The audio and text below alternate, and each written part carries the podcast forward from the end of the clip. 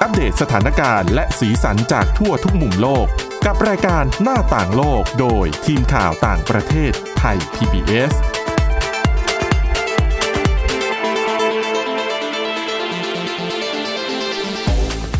สวัสดีค่ะ ต้อนรับคุณผู้ฟังเข้าสู่รายการหน้าต่างโลกนะคะ มาอัปเดตทั้งสถานการณ์ แล้วก็สีสันจากทั่วทุกมุมโลกกับทีมข่าวต่างประเทศไทย PBS กันได้ทุกวันจันทร์ถึงศุกร์นะคะ หรือว่าฟังกันได้ทุกที่ทุกเวลาผ่านทางพอดแคสต์ค่ะ ค้นหาคำว่าหน้าต่างโลกนะคะ หรือว่าเข้าไปบนเว็บไซต์ของเราก็ได้ www.thaipbspodcast.com ค่ะ วันนี้อยู่กัน 2 คนนะคะ อยู่กับคุณทิพตะวันธีรนัยพงษ์และดิฉันวินิฐาจิตกรีค่ะ สวัสดีค่ะ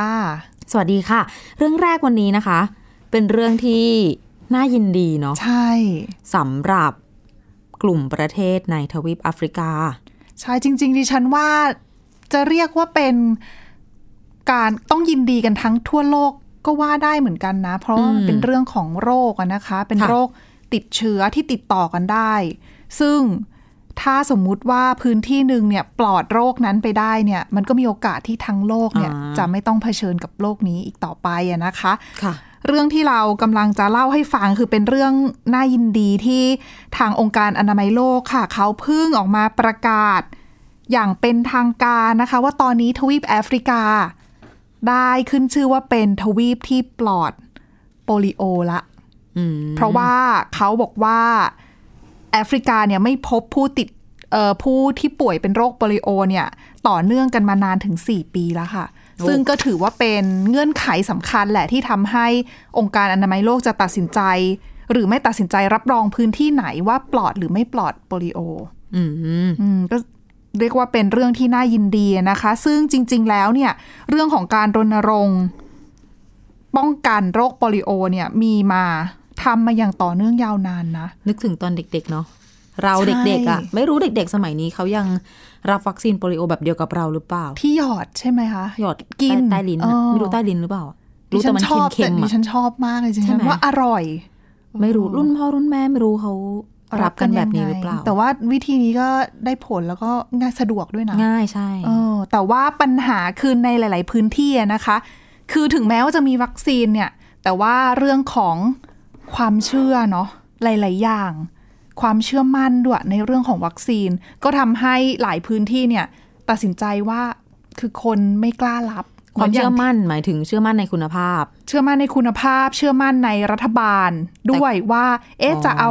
คือบางพื้นที่เนี่ยเขามองว่าเหมือนกลุ่มแอนตี้แว็กซ์อย่างเงี้ยทฤค่ะษฎีสมคบคิดเหรอ ถูกต้องดังนั้นเนี่ยคนก็เลยไม่อยากที่จะอืมรับวัคซีนนะนะอะแล้วส่วนของความเชื่อก็ต่างหากหมายถึงว่าอืมความเชื่อทาง เรื่องเหนือธรรมชาติ ใช่ถูกไหมใช่ถูกต้องเป็นเรื่องของศาสนาด้วยนะคะสำหรับในแอฟริกาเนี่ยเขาบอกว่าปัจจัยสำคัญที่ทำให้คือขัดขวางอืมการที่แอฟริกาจะปลอดโปลิโอเนี่ยคือคนไม่ไปรับวัคซีนเนี่ยเป็นเพราะว่าเขามีความขัดแย้งในพื้นที่ด้วย เรื่องของกลุ่มที่มีแนวคิด สุดโต่งทางศาสนาค่ะชาวมุสลิมที่เป็นกลุ่มติดอาวุธน่ะนะคะ เขาก็ค่อนข้างที่จะมองว่า เอ๊ะ วัคซีนโปลิโอเนี่ยให้ไปเพื่อทำให้ชาวมุสลิมเป็นหมันหรือเปล่าอ๋ออืมเออ ถ้าคิดแบบนี้ก็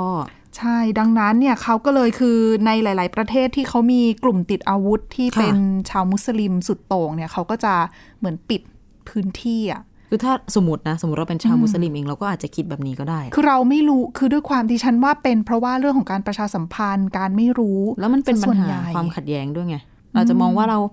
โดนเหมือนพูดง่ายๆก็เป็นการลอบโจมตีอย่างหนึ่งนะ ใช่ในแบบคือถ้าเขามองว่าตามแบเอ๊ะบแอบนี้ใช่ใส่อะไรเอาไว้หรือเปล่าอืมอะนะคะจริงดังนั้นเนี่ยก็เลยทำให้คนเนี่ยไม่กล้า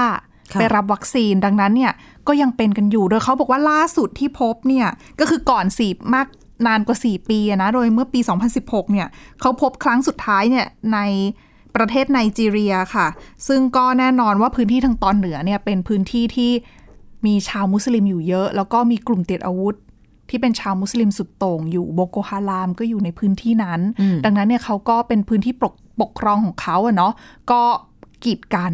ไม่ให้ทางเจ้าหน้าที่ทางการแพทย์สาธารณสุข หรือว่าหน่วยงานต่างๆ เนี่ย เข้าไปรณรงค์ หรือว่าเข้าไปให้วัคซีนกับเด็กๆในพื้นที่อะนะคะ โดยเขาบอกว่าช่วงที่พยายามรณรงค์หนักๆเนี่ยมีเจ้าหน้าที่ที่อยู่ในทีมรณรงค์เนี่ยเสียชีวิต ระหว่างพยายามที่จะรณรงค์เนี่ยมากกว่า 20 คนเลยโอ้อืมโดนสังหารบ้างไรบ้างอะนะคะ กลายเป็นว่าคือเขาก็จะไปดูคือแลเขาสุขภาพทำใช่คนคือเขา คือต้องการที่จะลงพื้นที่ไปช่วยทางการแพทย์ แต่ก็ถูกมองว่า เอ๊ะ จะมาคุกคามอะไรหรือเปล่า แล้วก็เป็นอันตรายถึงชีวิตโอ้เหมือนในภาพยนตร์ที่เราดูกันแบบว่า ส่งทีมแพทย์เข้าไป แต่ดันไปโดนใช่จับโดนอะไรเอ่ยใช่ค่ะ ก็เหมือนกันเลยความจริงกับในในเรื่นิองยายเออืมอนะแล้วนอกจากนี้นะคะเขาบอกว่าความสำเร็จเนี่ยส่วนหนึ่งต้องยกให้กับการมีส่วนร่วมของ รัฐบาลเองรวมทั้งภาคประชาชนด้วยค่ะคือรัฐบาลเนี่ยไม่ใช่แค่ว่าผลักดันได้อย่างเดียวนะ คือให้คนอื่นเนี่ยลงพื้นที่ไป แต่ว่าแน่นอนว่าการสร้างความเชื่อมั่น หรือการได้รับการยอมรับในชุมชนหลาย ๆ พื้นที่เนี่ยปฏิเสธไม่ได้ว่า ต้องยกความดีความชอบให้กับผู้นำทางศาสนา ผู้นำหมู่บ้าน คือเหมือนกับเราเป็นคนของรัฐบาลกลาง พาเจ้าหน้าที่จากที่ไหนไม่รู้อะไรอย่างเงี้ยลงไป ให้สิ่งที่เขารู้สึกว่า อุ้ยมันเป็นประโยชน์จริงหรือเปล่าอะไรเงี้ยก็ต้องไปขอความช่วยเหลือจากคนที่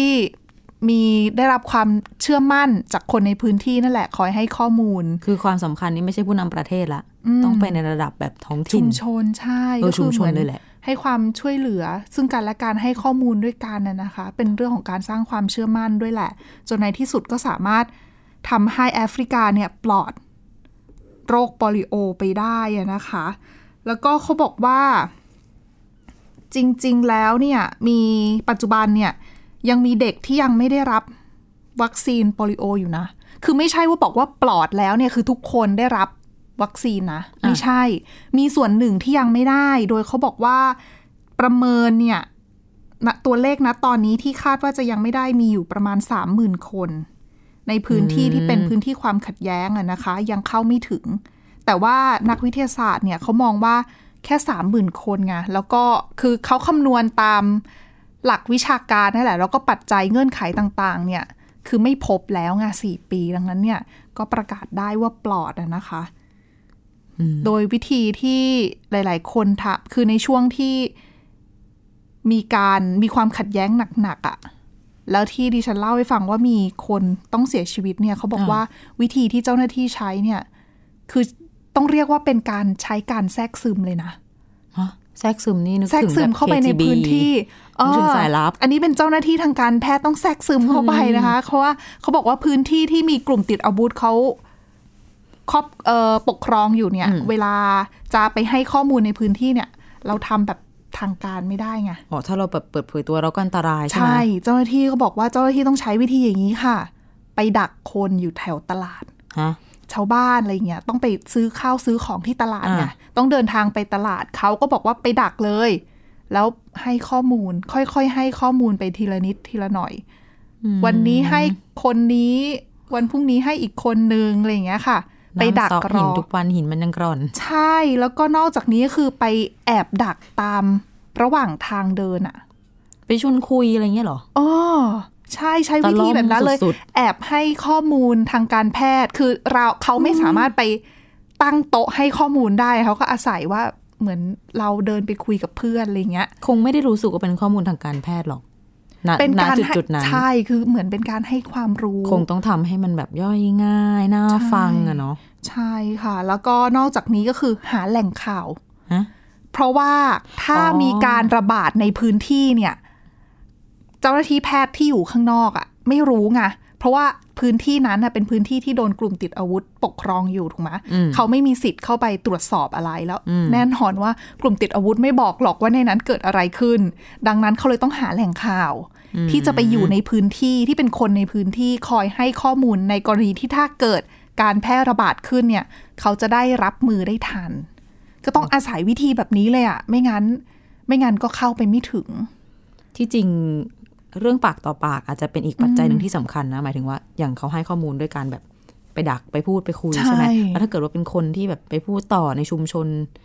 กันเอง อีก็กต้องทดระมัดระวังก็อาจนิดจะนึงอะอืมแต่ก็อาจจะช่วยเป็นกระบอกเสียงได้ไงแต่ก็ต้องใช่แต่ต้องเป็นวิธีการที่ต้องใช้เวลาเลยแหละอืมทั้งก็หมดทั้งนะคะมวลเขาก็ทุ่มเทกันมาหลายสิบปีนะ กว่าที่จะประสบความสำเร็จในครั้งนี้อะนะคะ แล้วตอนเนี้ยก็คือทั้งโลกเนี่ยเขาบอกว่ามีเพียงแค่ที่อัฟกานิสถานกับ ปากีสถานเท่านั้นที่ยังพบ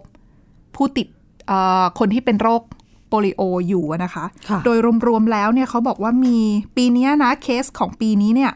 รวมสองประเทศเนี่ยมีอยู่ 87 คน ไม่เยอะนะ ไม่เยอะเออแต่คือมันเป็นโรคที่เราเนี่ยสามารถ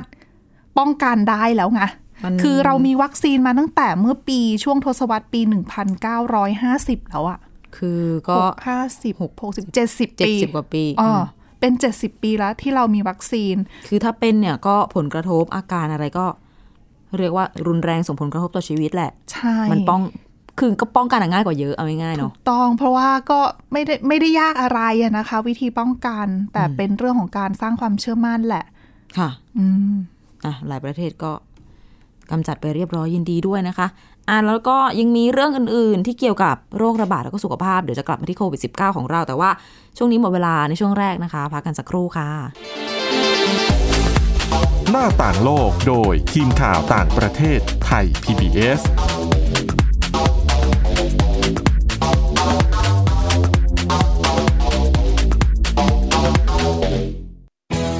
ไทย PBS ดิจิทัล Radio Infotainment for All สถานีวิทยุดิจิทัล จากไทย PBS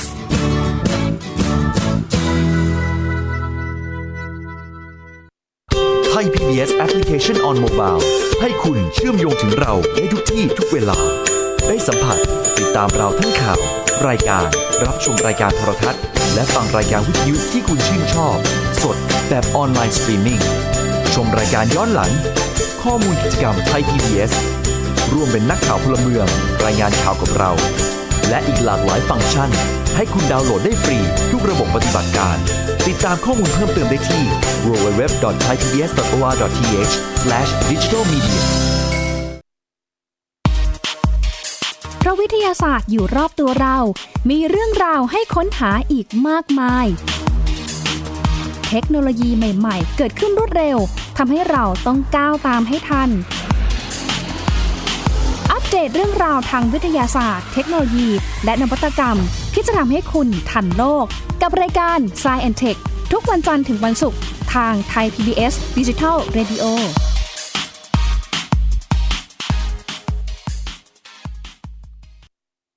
มากกว่าด้วยเวลาข่าวที่มากขึ้น จะพัดพาเอาฝุ่นออกไปได้ครับ มากกว่า ให้คุณทันในทุกสถานการณ์ ตามที่กฎหมายดังกล่าวกำหนดเอาไว้ มากกว่ากับเนื้อหาเที่ยงตรงรอบด้านนำมาใช้ในคดีเมาแล้วขับ มากกว่าในทุกทางออกของสังคม ป้องกันไม่ให้ปัญหาเกิดขึ้น มากกว่ากับข่าวรอบวันในทุกมิติ เครนก่อสร้างเกิดอุบัติเหตุขึ้น มากกว่าด้วยการวิเคราะห์ที่ตรงจุด ความพยายามของภาครัฐที่จะแก้ปัญหา และมากกว่ากับทีมข่าวมืออาชีพ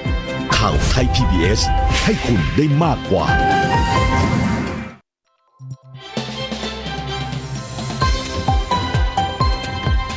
คุณกำลังรับฟังไทย PBS ดิจิทัล Radio วิทยุข่าวสารสาระ เพื่อสาธารณะและสังคม หน้าต่างโลกโดยทีมข่าวต่างประเทศไทย PBS ต้อนรับกลับเข้าสู่ช่วงที่ 2 ของรายการหน้าต่างโลกนะคะ อย่างที่คุยคุยๆกันไว้ว่า จะวกกลับเข้ามาที่เรื่องโควิด -19 เหมือนค่ะเช่น แทบแทบทุกวันที่คุยคุยๆกันมา ก็อันนี้เป็นอัปเดตเกี่ยวกับ เรื่องการสวมหน้ากากในเด็ก อย่างก่อนหน้านี้สักพักใหญ่ ๆ แล้วล่ะ ที่เราเคยเอามาคุยกันว่า เด็กต่ำกว่าสองขวบ เนาะเราไม่แนะนำให้สวมหน้ากากเออเพราะว่าจะมีปัญหาเรื่องของการหายใจอะอ่าเนาะหลายปัจจัยออกซิเจน อะไรอย่างนี้แล้วอืมเขาก็ยังเล็กมากอะเนาะถูกต้องค่ะอะอันนี้เป็นข้อมูลประกาศล่าสุดเป็นแนวทางที่ออกมาโดยองค์การอนามัยโลกอะนะคะ เขาก็ออกมาบอกว่า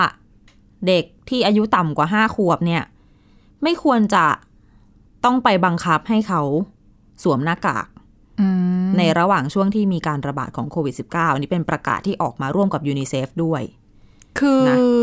หมายความว่าจะสวมก็ได้แต่ว่าไม่บังคับเป็นหรอใช่ประมาณนั้น คือไม่ได้ต้องเคี่ยวเข็นว่าน้องต้องสวมนะอะไรอย่างเงี้ย แต่จริงๆ เด็กก็มีความเสี่ยงนะ เพราะอะไรอะคะเขาบอกว่าเนี่ยเขามองว่าเด็กที่เล็กมาก ๆอะค่ะสำหรับเขาก็คือต่ำกว่าห้าขวบอะเนาะจะมีความเสี่ยงน้อยกว่า ที่จะ ติดไวรัสนี้ แล้วก็มีความเสี่ยงที่จะแพร่เชื้อก็น้อยกว่าด้วย อันนี้คือเป็นสิ่งที่องค์การอนามัยโลกกับยูนิเซฟเนี่ยเขาพูดตรงกันนะว่านอกจากจะมีความเสี่ยงติดเชื้อน้อยแล้วเนี่ยเหมือนเมื่อติดเชื้อก็ไม่ได้รุนแรงจะรุนแรงกว่าถูกต้องอันนี้คือคือตามที่เราพอจะทราบกันมา แต่มันก็พูดจริง ๆ ก็คือถ้าเอางานวิจัยหลาย ๆ ชิ้นมาอ้างกันเนี่ย มันก็ไม่ใช่ทุกชิ้กนรณีใช่ที่จะบอกว่า เด็กเขาควรหรือว่าไม่ควรนะอืนะคะมแล้วบางคนก็บอกว่าเออเด็กก็เสี่ยงเหมือนกันนะเพียงแต่ว่าเขาอาจจะแต่บางทีเขาก็กลัวว่าจะไปแจ็คพอตโดนหรือเปล่าไงคือโอเคยอมรับว่าอัตรา คืออัตราความเสี่ยงเนี่ยอาจจะต่ำกว่าในกรณีผู้ใหญ่ใช่ แต่มันก็ไม่ใช่ว่าไม่มีไงคือพูดง่ายๆอะคือ มันก็ไม่ควรประมาทแหละไม่ว่าจะอ๋อออายุเท่าไหร่อะไรอย่างเงี้ยอ่าแต่ว่าอันนี้ก็อย่างที่บอกไป มันเป็นข้อมูลที่ก็ยังขัดกับ แนวทางของ CDC นะของกรมควบคุม แล้วก็ป้องกันโรคระบาดที่อเมริกา คือเนี่ยเขาแบ่งเป็นช่วงอายุนะคะ เรื่องของการใช้หน้ากากเนี่ย อันนี้ช่วงอายุแรกก็คือเด็กที่อายุต่ำกว่าห้าขวบอะอันเนี้ยขององค์การอนามัยโลกกับยูนิเซฟเนี่ยบอกว่า เด็กอายุต่ำกว่าห้าขวบนี่นะ ไม่ควรสวมหน้ากากสำหรับป้องกันเชื้อจากเด็กอะอืมนึกออกไหมเขาใช้คำว่า source control คือออป้องกันคือป้ตัองวเด็กักนไม่ให้เด็กกลายไปเป็นอ่าแหล่งเพาะเชื้อไม่เขาเรียกว่าอะไรอะ เป็นคนที่แพร่คนเชื้อแพร่เชื้ออ่าอ่าก็เพราะว่าการสวมหน้ากากที่สำคัญ ก็คือมันป้องกันไม่ให้ละอองน้ำลายของเราเนี่ยอ่าใช่พ่นค่ะออกไปถูกคนอื่นใช่ไหมเวลาเราพูดคุยหรืออะไร และในทางกลับกันก็ป้องกันไม่ให้รับละอองอะไรต่างๆ เข้ามา แต่ว่าหลักสำคัญมากกว่า ก็คือการป้องกันสิ่งจากในตัวเราออกไป เนื่องจากว่าเราไม่รู้หรอกว่า เรามีหรือไม่มีเชื้อเราแสดงหรือไม่แสดงอาเพะว่การก่อนหน้านี้ที่ฉันเหมือนเห็น งานวิจัยบางชิ้นเขาก็เตือนเตือนมานะคะว่าจริง ๆ แล้วเด็กเนี่ยก็มีส่วนเป็นใช่เป็นพาหะแพร่เชื้อด้วยอะนะแล้วด้วยความที่ก็อย่างทุกวันนี้ต่อให้เป็นผู้ใหญ่ยังก็ยังไม่ชัดเลยถูกไหมใช่ค่ะว่าใครแสดงไม่แสดงอาการยังไงก็ แต่ว่าอันเนี้ยด้วยเขายึดหลักนี้นะ ข้อมูลที่พูดกันมาก็คือนั่นแหละ กลายเป็นว่าก็ต่ำกว่าห้าขวบอืมก็ไม่จำเป็น ไม่ควรจะต้องไปบังคับให้สวมหน้ากากแบบนั้น ทีนี้ขยับขึ้นมาอีกหน่อย ถ้าเป็นอายุ6ถึง11 ปีนะก็คะเริ่มโตขึ้นมาหน่อย ใช่ อันนี้เขาจะแนะนำให้ใช้แนวทางการปฏิบัติโดยประเมินตามระดับความเสี่ยง ระดับความเสี่ยงคืออะไรก็คือว่า เด็กเด็กคนนั้นเนี่ยอยู่ในอาศัยอยู่ในพื้นที่ที่มีการระบาดมากน้อยแค่ไหน สภาวะแวดล้อม สภาวะสังคม เชิงวัฒนธรรมอะไรต่างๆ เขาเป็นยังไง เด็กมีความเชื่อฟังไหมว่าง่ายหรือเปล่า บอกให้ล้างมือบอกให้แบบไอจำแล้วคอยปิดปากหรือว่าไม่ไปจับอะไรอย่างเงี้ย ฟังไหมอะไรอย่างเงี้ยนะคะ รวมถึงว่ามีผู้ใหญ่คอยดูแลใกล้ชิดค่ะอยู่ตลอดเวลาไหมดิฉันว่าส่วนหนึ่งของเรื่องเด็กต่ำกว่าห้าขวบเนี่ยไม่ต้องสวมเนี่ย อาจจะเป็นเพราะเขามองว่าเด็กไม่ค่อยได้ออกไปไหน ส่วนใหญ่คนเดียวก็อยู่กับผู้ใหญ่หรือเปล่าอืม ก็จริงอาจจะมีส่วนแต่ว่าเขาไม่ได้เขียนไว้นะอันนั้นอืมแต่ว่าเราก็สามารถอนุมานได้แหละ ว่าแหมห้าขวบเขาจะไปไหนอะอ่าใช่ไหมใช่ไหมอ๋ออืมอันนี้โตขึ้นมาหน่อยก็เลยอะเป็นให้พิจารณาถูกต้องเพิ่ม อืม แต่ว่าอันนี้เขาก็แนะนำด้วยนะสำหรับอายุ6ถึง11ปีเนี่ยก็คือให้พิจารณาเรื่องของว่า การสวมสวมหน้ากากเนี่ย มันกระทบกับการเรียนรู้ของเด็กไหมกระทบกับเรื่องสภาวะจิตใจอะไรอย่างนี้หรือเปล่าเขาก็ให้ค่ะความสำคัญในทุกมิตินะคะ รวมถึงสำหรับคนที่มีอาการ บกพร่องทางร่างกายด้วย หรือว่ามีโรคแทรกซ้อนอื่น ๆด้วยอืมในกลุ่มในกลุ่มเด็กเหล่านี้ แต่ว่าถ้าเป็นเด็กที่อายุ 12 ปีขึ้นไปเนี่ย อันเนี้ยให้ปฏิบัติกับพวกเขาเหมือนผู้ใหญ่เลย ประเมินว่าเป็นผู้ใหญ่ไปเลยก็แล้วกันก็คือ แนะนำให้ปฏิบัติตามแนวทางการสวมหน้ากากขององค์การอนามัยโลก หรือของประเทศนั้นๆ ซึ่งก็คือให้สวมนั่นแหละอืม ใช่ไหมเพราะว่าล่าสุดที่ออกมาก็คือใช่แนะนำแล้วว่าให้สวมหลังจากที่ก่อนหน้านี้ก็ ก็ช้าไปช้าไปกำลังมากเลอยู่เหมืกัอนนกันอยู่อะนะคะ อืมอืมเพราะว่าก็มีงานวิจัยบางส่วนก็บอกว่า ถ้าเป็นวัยรุ่นขึ้นมาแล้วเนี่ย ก็ค่อนข้างจะมีบทบาทมากขึ้นมาอีกหน่อยสำหรับในการแบบเป็นตัวแพร่เชื้อโรคอะพูดง่ายๆเนาะอ๋ออืมดิฉันว่าเนี่ยประเด็นสำคัญคือเรื่องรักษาระยะห่างด้วยส่วนหนึ่งนะอะอันนี้คือเป็นปัจจัยเหมือนกันอ๋อซึ่งเขาก็บอกว่าพูดถึงเรื่องเด็กก่อนนะค่ะ อย่างเช่น มีการเน้นย้ำเรื่องของการจะเรียกว่าเป็นการกีดกันอะไรก็อาจจะว่าได้นะ โดยแนวปฏิบัติเนี่ยเขาบอกว่าเด็กเด็กๆเนี่ยที่ไม่มีหน้ากาก ไม่สามารถหาหน้ากากมาใส่ได้อะไรอย่างเงี้ยไม่ควรจะต้องถูกห้ามไม่ให้เรียนหนังสือนะ อันนี้ย้ำมา คือเขาคือคือต้องให้เข้าถึงการศึกษาอืมเหมือนเดิม แม้ว่าเด็กจะไม่สามารถ คือสมหาหน้ากากสมมติว่ามาสวมใส่เออได้ไม่ได้สวมหน้ากากแต่ว่าคุณก็ต้องให้เขาเข้าไปเรียนนะอ่าพูดง่ายๆถูกต้องอ๋อเป็นอย่างนั้น แล้วก็ยังมีอีกในกรณีที่เด็กมีอ่าเรื่องของความผิดปกติของพัฒนาการ ความบกพร่องทางร่างกาย สภาพสภาวะสุขภาพอะไรอื่น ๆ ที่อาจจะใส่หน้ากากแล้วมันไปกระทบเนี่ยนะคะ แล้วก็ไม่ควรจะเป็นการ ไม่ว่าเด็กจะอายุเท่าไหร่นะไม่ควรจะเป็นการบังคับ โดยสิ้นเชิง แล้วก็ต้องจะมีควรจะต้องมีการประเมินแบบเป็นใบเป็นกรณีกรณีไป โดยคนที่เป็นผู้ปกครองเป็นคุณครูหรือว่าแพทย์ผู้เชี่ยวชาญอะไรแถบทำนองนั้นดิฉันว่าแบบประเด็นเรื่องของสุขภาพของแต่ละคนเนี่ยสวมหน้ากากไม่สวมหน้ากากก็สำคัญนะคือหมายถึงว่าในกรณีที่อย่างเราแม้ถึงแม้ว่าเราจะเป็นผู้ใหญ่เงี้ยเวลาเราสวมหน้ากากเนี่ยบางทีหน้ากากที่ ไม่ได้ support เราเรื่องของการหายใจ เราเดินเร็วหน่อยอย่างเงี้ยเราก็จะแบบรู้สึกหอบแล้วนะ เหนื่อยอ๋อแล้วเหมือนหายใจไม่ทันแล้วเหมือนออกซิเจน เข้าไปไม่พอก็ปวดหัวอย่างเงี้ยใช่ดิฉันใช่เชื่อว่าบางคนอาจจะเคยเจอปัญหาเป็นนี้เป็นแม้แม้กระทั่งผู้ใหญ่ยังเจอแล้วแล้วเด็กล่ะ ใช่ใช่ไหมะเขาวิ่งไปวิ่งมาเนี่ยก็ต้องคำนึงถึงเหมือนกันนะนะคะ ในหลาย ๆ อย่าง นั่นแหละ อันนี้ที่สำคัญก็คือ จะมีหรือไม่มีหน้ากากหรือจะเฟสชิลก็ เอามาใช้แทนได้บางส่วนแม้ว่าจะไม่ดีเท่าก็ตาม แต่ว่าสุดท้ายแล้ว สิ่งสำคัญที่ต้องย้ำกันเหมือนเราย้ำกันกับผู้ใหญ่เลยก็คืออเว้นระยะห่าง ล้างมือ แล้วก็กับเด็กๆเนี่ยอาจจะต้องย้ำเขาเรื่องเกี่ยวกับเขาเขาใช้คำว่ามันญาติในการดูแลระบบทางเดินหายใจของตัวเอง ก็คือคือการไอการจามอะไรอย่างนี้ไงอ๋อเออบางทีเขาก็ไม่ได้ระวังใช่ใช่ไหมเขายังเด็กอยู่เนอะแล้วก็ผู้ใหญ่อาจจะต้องคอยสอนคอยบอก คอยปิดปากคอยอะไร เพื่อตัวเขาเองด้วย แล้วก็เพื่อสังคมด้วย ก็รณรงค์นะคะ ใช่ ย้ำกันเหมือนเดิมนะคะว่า ไม่ประมาทดีที่สุด ใช่สำหรับโลกนี้ แต่บางคนละล้างมือเยอะไปก็ไม่มีหลานที่บ้าน โรงเรียนรณรงค์ดีจัดนะอะล้างทุกสิบนาทีเลยจริงไหมเนี่ยจริงมือเปื่อยแล้วไหม่ลูกใช่ คือแบบที่บ้านต้องบอกเดี๋ยวก่อนอย่าเพิ่งล้างเพิ่งล้างไปไม่ใช่หรอยังไม่ได้ไปจับอะไรเลยนะอะไรอย่างนี้เออเขาอาจจะกลัวเชื้อโรคอยู่ในอากาศไงก็เป็นเด็กที่รักกลัวษาเชื้อคโรวาคมสะอาด ก็ดีแล้วนะเป็นอีกแต่เยอะมุมไปหนึ่งก็ไม่ดีไง อ่า ทุกอย่างต้องเดินสายกลางอ่นั่นสิคะทิ้งท้ายกันที่เรื่องของที่เพื่อนบ้านผลอากระเซียนทขบองเราใช่ผลกระทบจากโควิด -19 นะคะ แน่นอนว่าการเดินทางทางอากาศเนี่ยได้รับผลกระทบอย่างหนัก ซึ่งก็ทำมาด้วยเรื่องของผลกระทบทางเศรษฐกิจ เรื่องที่หลายประเทศเนี่ยพึ่งพิงเอ่อรายได้จากการท่องเที่ยวค่ะ ก็กระทบกันไปตามๆกันน่ะนะคะ แล้วก็แน่นอนว่าประเทศที่เราพูดถึงเนี่ยคืออินโดนีเซียค่ะก็เป็นอีกหนึ่งประเทศที่พึ่งพิงเรื่องของอุตสาหกรรมการท่องเที่ยว และหนึ่งในนั้นที่ขึ้นชื่อของอินโดนีเซียเลย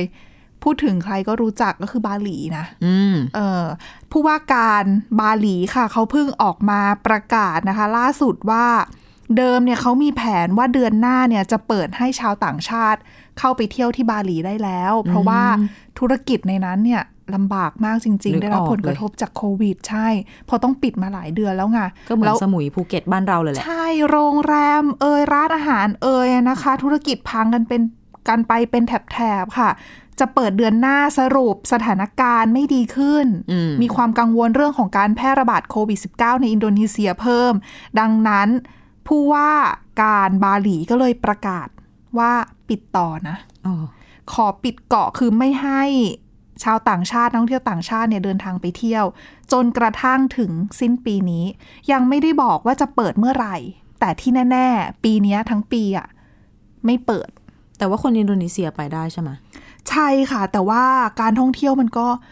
คือถ้าเรานึกถึงบาหลีอะคนอินโดนีเซียก็มีไปเที่ยวแหละ แต่ว่าส่วนใหญ่เขาก็ พึ่งพิงชาวนักท่องเที่ยวชาวต่างชาติไงใช่ใช่แล้วเขาบอกว่าอย่างปีที่แล้วตัวเลขนักท่องเที่ยวที่ไปเที่ยวที่บาหลีอะนะคะ ที่เป็น